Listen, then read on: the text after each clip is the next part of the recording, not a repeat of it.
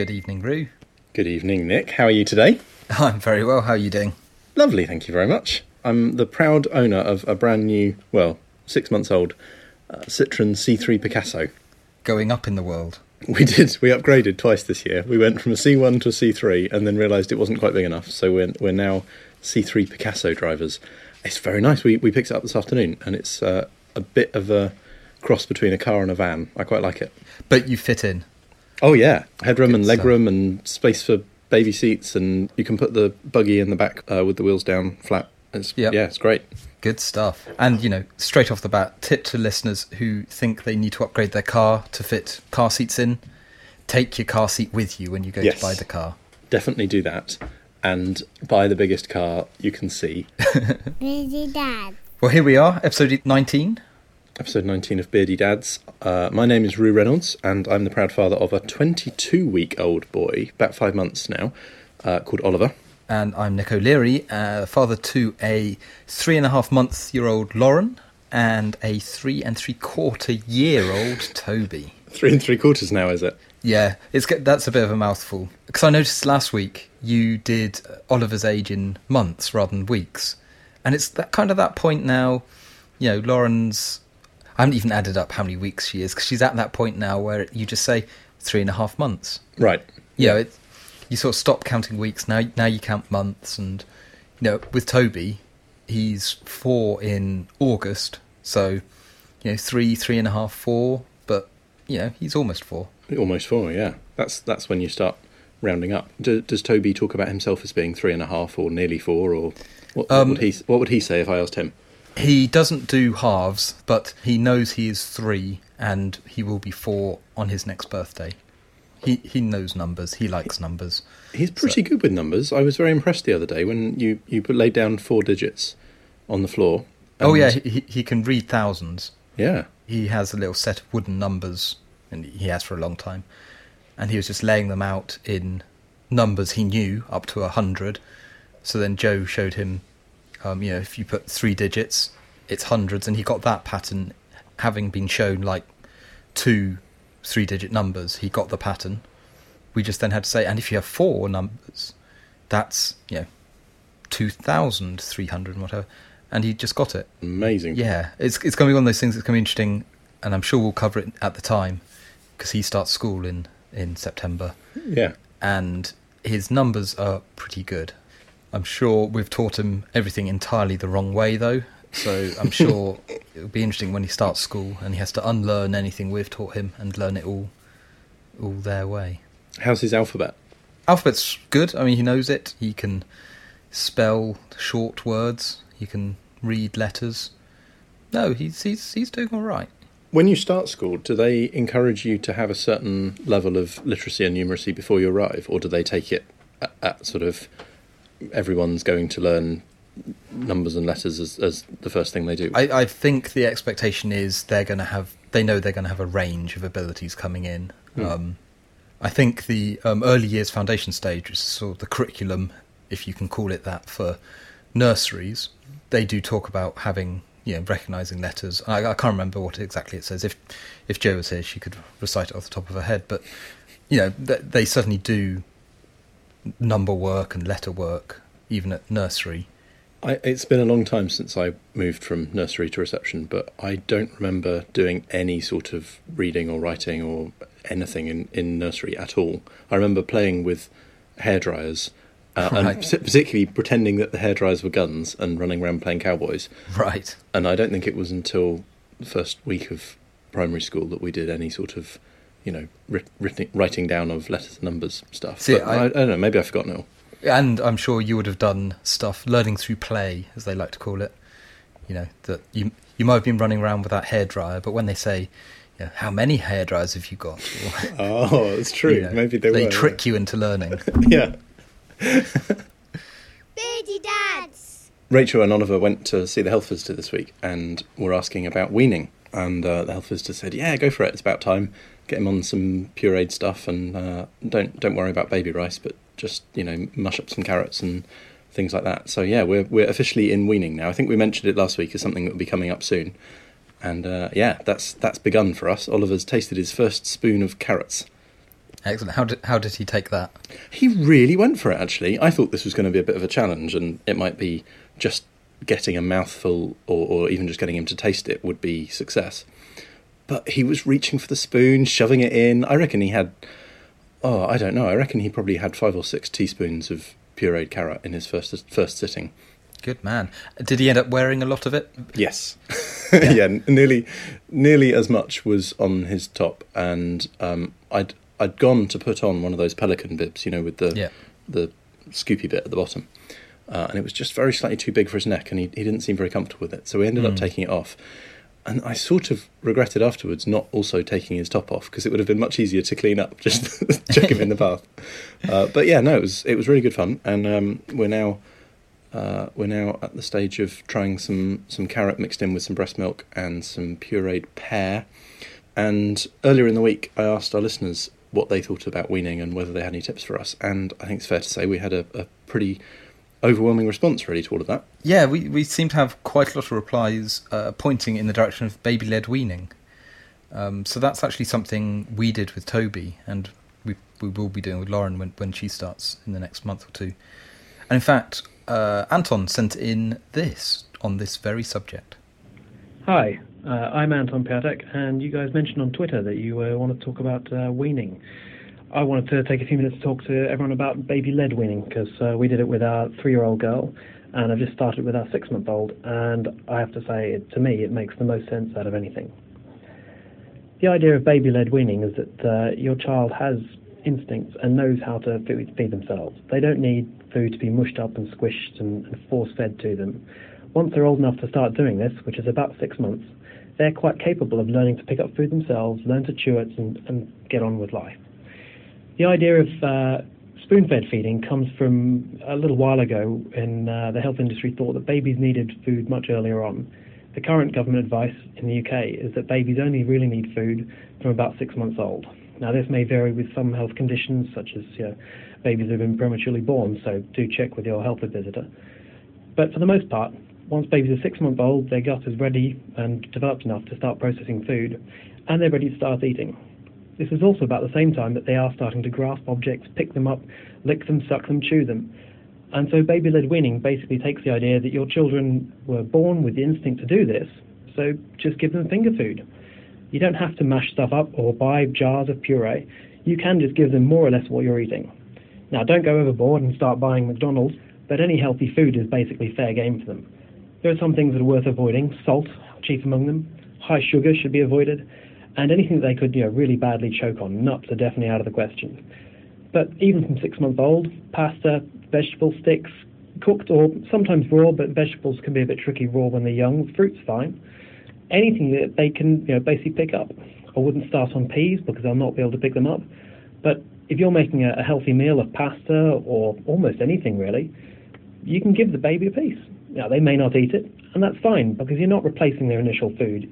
You're offering them an alternative so that they can learn, explore, get flavors, textures. It doesn't need to be a special flavor. Everything's new to them. So don't think that just because something only has one flavor, simple tomato pasta, even plain pasta, they've never tasted it before. So keep in mind this is the most exciting thing in the world to them. Some days they won't be interested and won't eat much. That's fine. You're still feeding them milk, whether it's breast or bottle fed. So you're just trying to expand their horizons. You're not trying to make a complete meal out of it. Um, there's a couple of great books out there. I'll add a link to the email uh, for uh, the book Baby Led Weaning. There's a Baby Led Weaning cookbook as well as a, a book on the, subject in general. Um, but if the idea of, of skipping all the purees and sitting up with your baby at meal times and sharing a meal together, getting involved and making it family time appeals to you, then definitely take some time to read about Baby Led Weaning.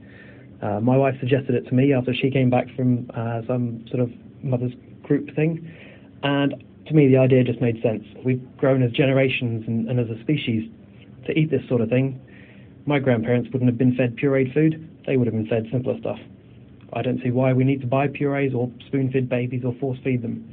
They get on absolutely fine with eating the same stuff we do. Thanks all. Bye. That was really, really useful because I'd heard of baby led weaning, but I didn't really know what it was. So this idea of just being a bit braver with it and letting them chew stuff Yeah. up and you know have a go. And, and you were saying this is something that you did with Toby. Yeah, we we did it with Toby. In fact, um, I I talked to Jo trying to just remember back. We think we didn't well, we certainly never pureed anything for Really? Toby. You went yeah, straight for the solid stuff. straight onto the solids, and in fact, we only ever bought a jar of baby food once when we were fog bound, trying to fly back from holiday once, and he turned his nose up at it. He refused to have it. So. wow. Yeah, so Toby has pretty much his entire life eaten with us or had on his plate more or less what we're having. I'm a big fan because having read up about it back in the day with Toby, I, to me a lot of it just sort of made sense when, when they describe, um, and I think Anton touched on it, the whole you assume pureeing and spoon feeding is just what you do with babies, but that's clearly that that's quite a modern uh, approach to what you do with babies. And we found in the early, in the very early days, you know, some sort of the first two or three months, it is just about them sitting up at the table in their high chair, having on the plate in front of them some things, some food, some, you know, if you if you have broccoli with your meal, give them some little blo- broccoli florets type Hmm. of thing, and Hmm. you know, just things that they can, um, they will naturally start grabbing and putting in their mouth. You know, you don't need to train them to put food in their mouth. Yeah. And at this stage, they don't have teeth necessarily. No. So then they're not going to be, you know, biting chunks off of very solid stuff like, you know, carrots or pineapples or whatever. No, so you steam veg, um, that sort of thing. So in fact, just like you would steam carrots, you know, if you were having a cooked dinner, you wouldn't have a raw carrot on the side. You would steam them or boil them or something so they were soft. Okay, you might boil them just a little bit longer, maybe, but you don't have to. Mm. I think there are a few things that I liked about it. There was the the fact you're not constantly having to cook extra things, different things, special things for them. Yes. Okay, it might it might change slightly what you cook for yourself, but we we suddenly got very conscious about salt. I was going to say that's something that Anton mentioned that, Yeah. um, and, and I've heard before that babies don't tolerate salt, so you No. need to be watching out for that when you decide, you know, what, what you're feeding them. Exactly, and then but then you suddenly become quite aware just how much added salt there is in so much food, like stock cubes. You know, who knew? I'd, I'd never noticed you can get low salt stock cubes. Oh, right.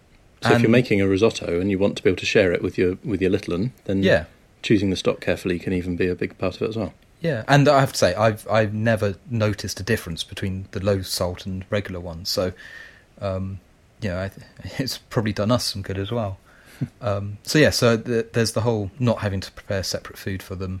One of the things is that, that they certainly say if you read up about it, Toby is n- not a fussy eater. He, or uh, he went through a little phase of it, but know that's just the rebellious three-year-old. But you know th- there isn't. But that's he might just go off something for a day, and the next day he will be eating it fine, Mm. as opposed to turning his nose up at things he's not used to. Right. Bec- because from day one he's used to the different textures of food. yeah.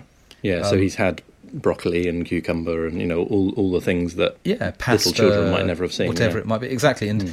you know, as it was described for me, if you're weaning them purely on puree, then they have no, you know, they don't know about the texture of food. So when you Right. start moving on to solids, it's a bit, oh, what's this? You know, why isn't this the nice smooth paste that I'm used to? Yeah. Um, so, so we like that.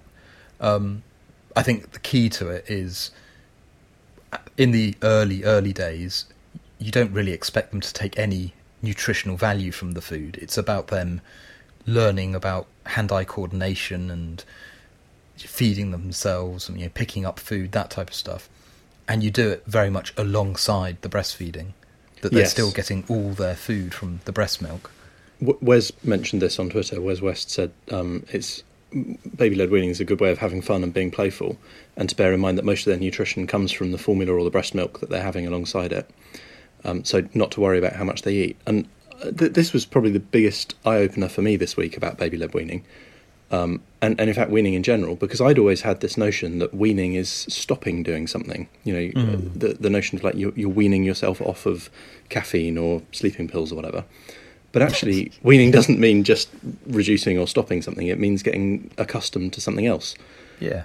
I mean, some of the other things they talk about, the benefits are because you're not feeding them, they are feeding themselves, and that's really quite a key thing with it. Mm. It is baby led. Yeah. It means you don't overfeed them. So do you do you literally put a small plate of stuff on their plate and let them eat as much of it as they want and then stop? Is that the Yeah, that, that- that's how it goes. And you, you might need some patience. You can't, you know, if you're spoon feeding and you can sort of just you know, get through a get through a portion quite quickly. But if it's baby led, it it can take a bit longer because you'll go at their pace. But it does mean they learn for themselves how much they want, right? And that you know very basic sort of portion control of when they've had enough, they're going to stop Yeah, and knowing you can tell because they you know they start getting distracted by things, and you know it's time to wrap it up. Um, so yeah, it can help avoid that sort of early childhood obesity because you've just been feeding them a, a sachet or a jar of whatever it is, and that's that's you just assume that's what they need. We're using the book Your Baby Week by Week, which I'm sure I've Mhm. mentioned before as being a sort of useful bible for what Yeah. to expect and what to what to try and that sort of thing. And both that and the health visitor said hold off of trying full on baby led weaning until about six months. Right. And it's probably, if we haven't said it already, it's probably well worth saying that your health visitor or your midwife or GP or who, whoever is giving you proper health advice is the one to listen to. So anything that we say about timings or anything like that is just our finger in the air. Uh, as is always the case on busy dads, we're not Yes. qualified medical professionals. Um, but yeah, so we were holding off of doing any solids or semi-solids or, or, or baby led weaning stuff at least Mm. for maybe, maybe another month. Um, and I think for us, just this this last couple of days has been mainly about the novelty of it, of just Yeah. trying something and Yeah, you know the photo opportunity of it. But I am really looking forward um, in the next few weeks to Mm. switching over to something a, a little bit more substantial and um, and hopefully not having ruined his his psychology around food by having No, spoon fed no. him a little bit. And and even Yeah. in the, those first times that we were, it was very much at his pace and you know Yeah. le- letting him show us whether he was actually Yeah. keen on having more or not. and and again not not straying into medical advice at all there are good reasons to give sometimes two spoon feed because you know if if for whatever reason they're not getting enough from the breast milk and you need to you know make sure their weight gain carries on as it should that sort of thing then baby led weaning where they go at their own pace might not be the right thing in all Yeah. cases so And, and every baby's different, and the advice that Yeah. you'll get for your baby will be tailored to you. Yeah. And of course, most health visitors are also different. So what they tell you might be very different from what our health visitor tells us. Absolutely. Two final observations perhaps on it. One is one of the other things the baby then learns is their gag reflex. Oh, interesting. And this can be one of the more unsettling when you start because obviously they're just picking things up and sticking them in their mouth. and the chew toys they've had probably are big enough that they don't go down the back of their throat. Hmm. So it takes them a little while to learn about their own gag reflex. And babies, the sort of the trigger point of when they'll gag is further forward in their mouth. Apparently, it, as they grow, the gag reflex moves further back Okay. as a sort of, I assume, like you know, self-defense mechanism. Yeah, that's that's quite a handy uh, handy side effect of the baby Yeah. developing. Right. So you can go through some meal times when your baby starts gagging in front of you, and it, it can be slightly unsettling because are they choking? Are they gagging? But you know, a couple times of that, and then they seem to. I mean, certainly Toby seemed to get the hang of it quite quickly. But Hmm. yeah, yeah, So you- that You may have to be brave, but also keep an eye out and be ready for a, a gentle tap if necessary. yeah, be ready with a gentle tap. But again, you know, you know, the human race hasn't got to this point by you know avoiding giving solid food to babies in case they choke. So you know, there, there are natural reactions to deal with that. So yes, uh, so my final bit, and I think Anton mentioned it. There is the baby led weaning books you can get. There's there's a whole book all about it, and then there's also a cookbook, the baby led weaning cookbook. Uh, I can heartily recommend the. We we have them both. The cookbook actually has the first section is all about the the theory of it and that sort of stuff, and it is a good overview. And then the cookbook is really good. It's got some great stuff in there, um, tasty stuff for the whole family. so, if people were interested and were wanting to buy a book, I would almost suggest go straight to the cookbook because I Mhm. think it, it it has the information you need plus all these recipes. Um, so you, get a bit of the theory as well as the, yeah, the recipes. yeah, and you know there there are one or two recipes in here that have are just stock recipes we still do, um, but it's you know I'm I'm flicking through it now. It's got things like you know fish and chips, fish cakes, Thai curry, you know, macaroni cheese, all about various you know, homemade tomato ketchup, lamb tagine. This isn't bland food. It's Yeah. proper food that everyone would eat and just slightly tuned just to make sure, you know, things like reduced salt content and other things. Um, So it has the side effect of making you think about meals for yourself as well as yeah. what you'll cook for them. That's really nice. So, uh, as I said, we, we put the word out on Twitter that this was something we were talking about. And not only did we get a recording from Anton, we also got a bunch of people on Twitter giving us their, their thoughts and tips.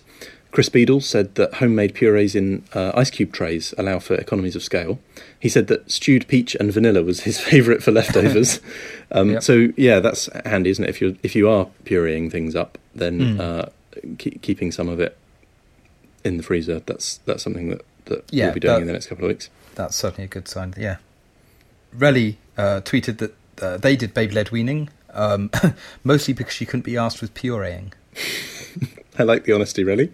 Yep. Uh, Matt Smart uh, chimed in to say that baby led winning worked really well for them as well. Uh, chunks of banana, toast, porridge.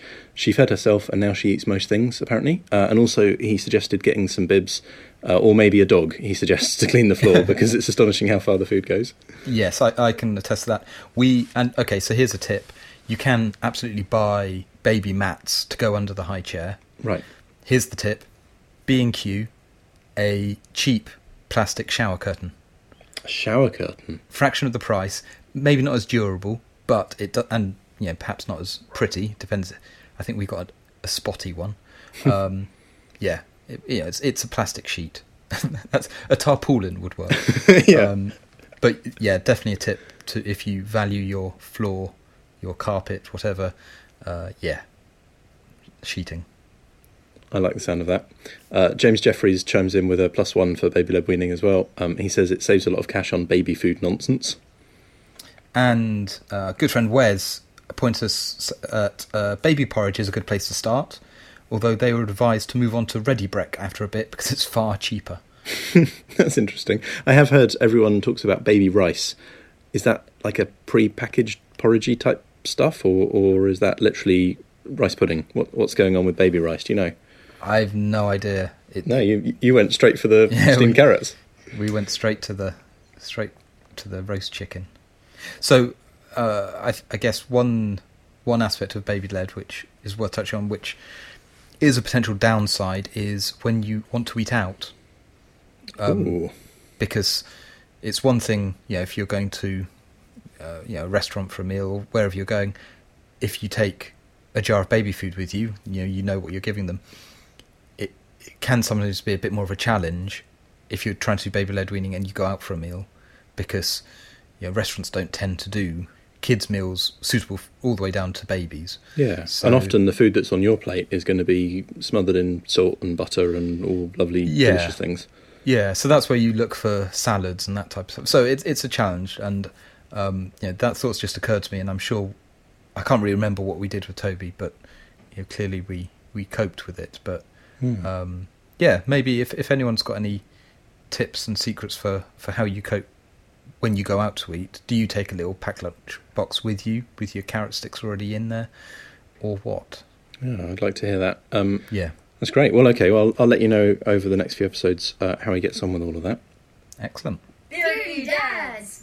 Recently, in a previous episode of Beardy Dads, we were talking about eczema, and uh, we sent out a call for help and said uh, this wasn't something that we knew very much about. But uh, Matthew White um, has had all too much experience with eczema, and he's been in touch with this.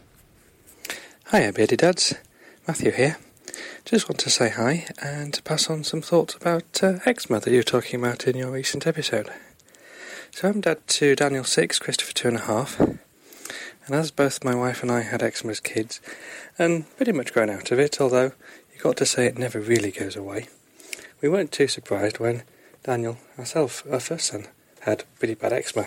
It was actually to the extent that the itch was so bad that uh, poor chap would actually wake up being really hot, itchy and scratchy at night, screaming because he didn't know what was going on, and getting pretty disturbed. So actually our sleepless nights pretty much lasted quite a long time. On top of actually a bad colic, which is another circle of hell as a parent, it wasn't actually great for quite a while. Sadly, I don't think you really can find a magic frog you can rub on. The key really to it is keeping on top of it with uh, some good quality emollient. And actually, there's lots of different types available. And some suit some people and some suit others. And I think I counted up in our house, we've probably got about seven different types. So it's worth doing some trial and error and asking about different ones and actually seeing if you can maybe get some samples, because they are available, just to see what suits. But first of all, you probably do need to get on top of it, and that's the hard part. And that's where you do need to probably get the prescription stuff. And that's going to range from various different strengths of hydrocortisone, steroids, or indeed there are actually now some quite good um, new things available, sort of immunosuppressants, I believe, that actually do work really well. And you may have to go to some quite strong stuff at times. But once you've got on top of it, the key is actually keeping on top of it, and that's where the moisturising with emollients comes in.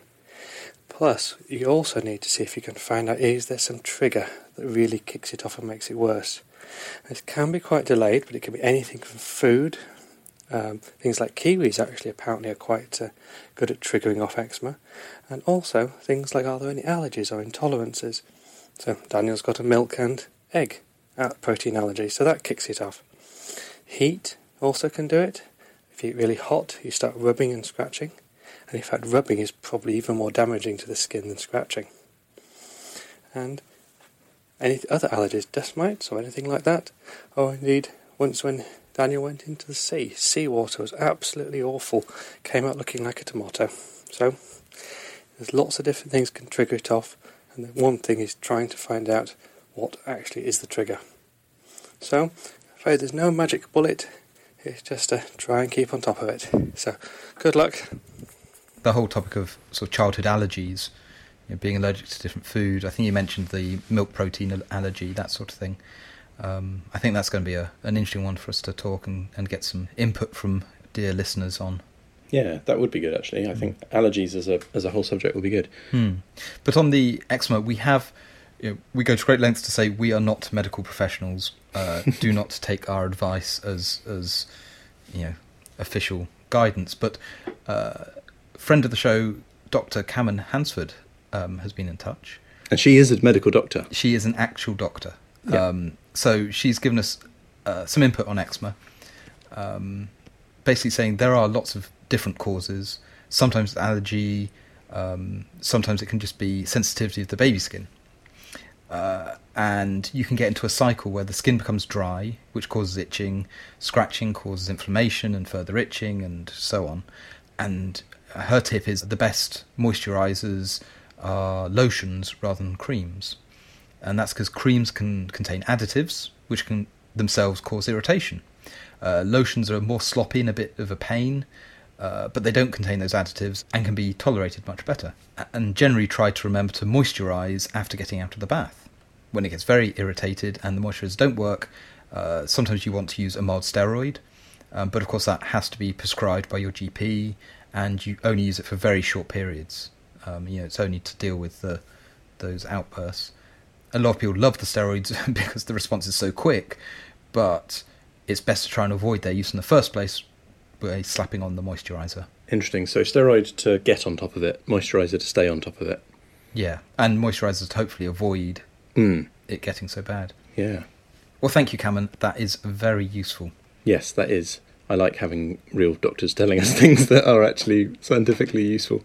So thank you both, and um, we we will be ready for any contributions or, or tips or suggestions that anyone else has. Mhm.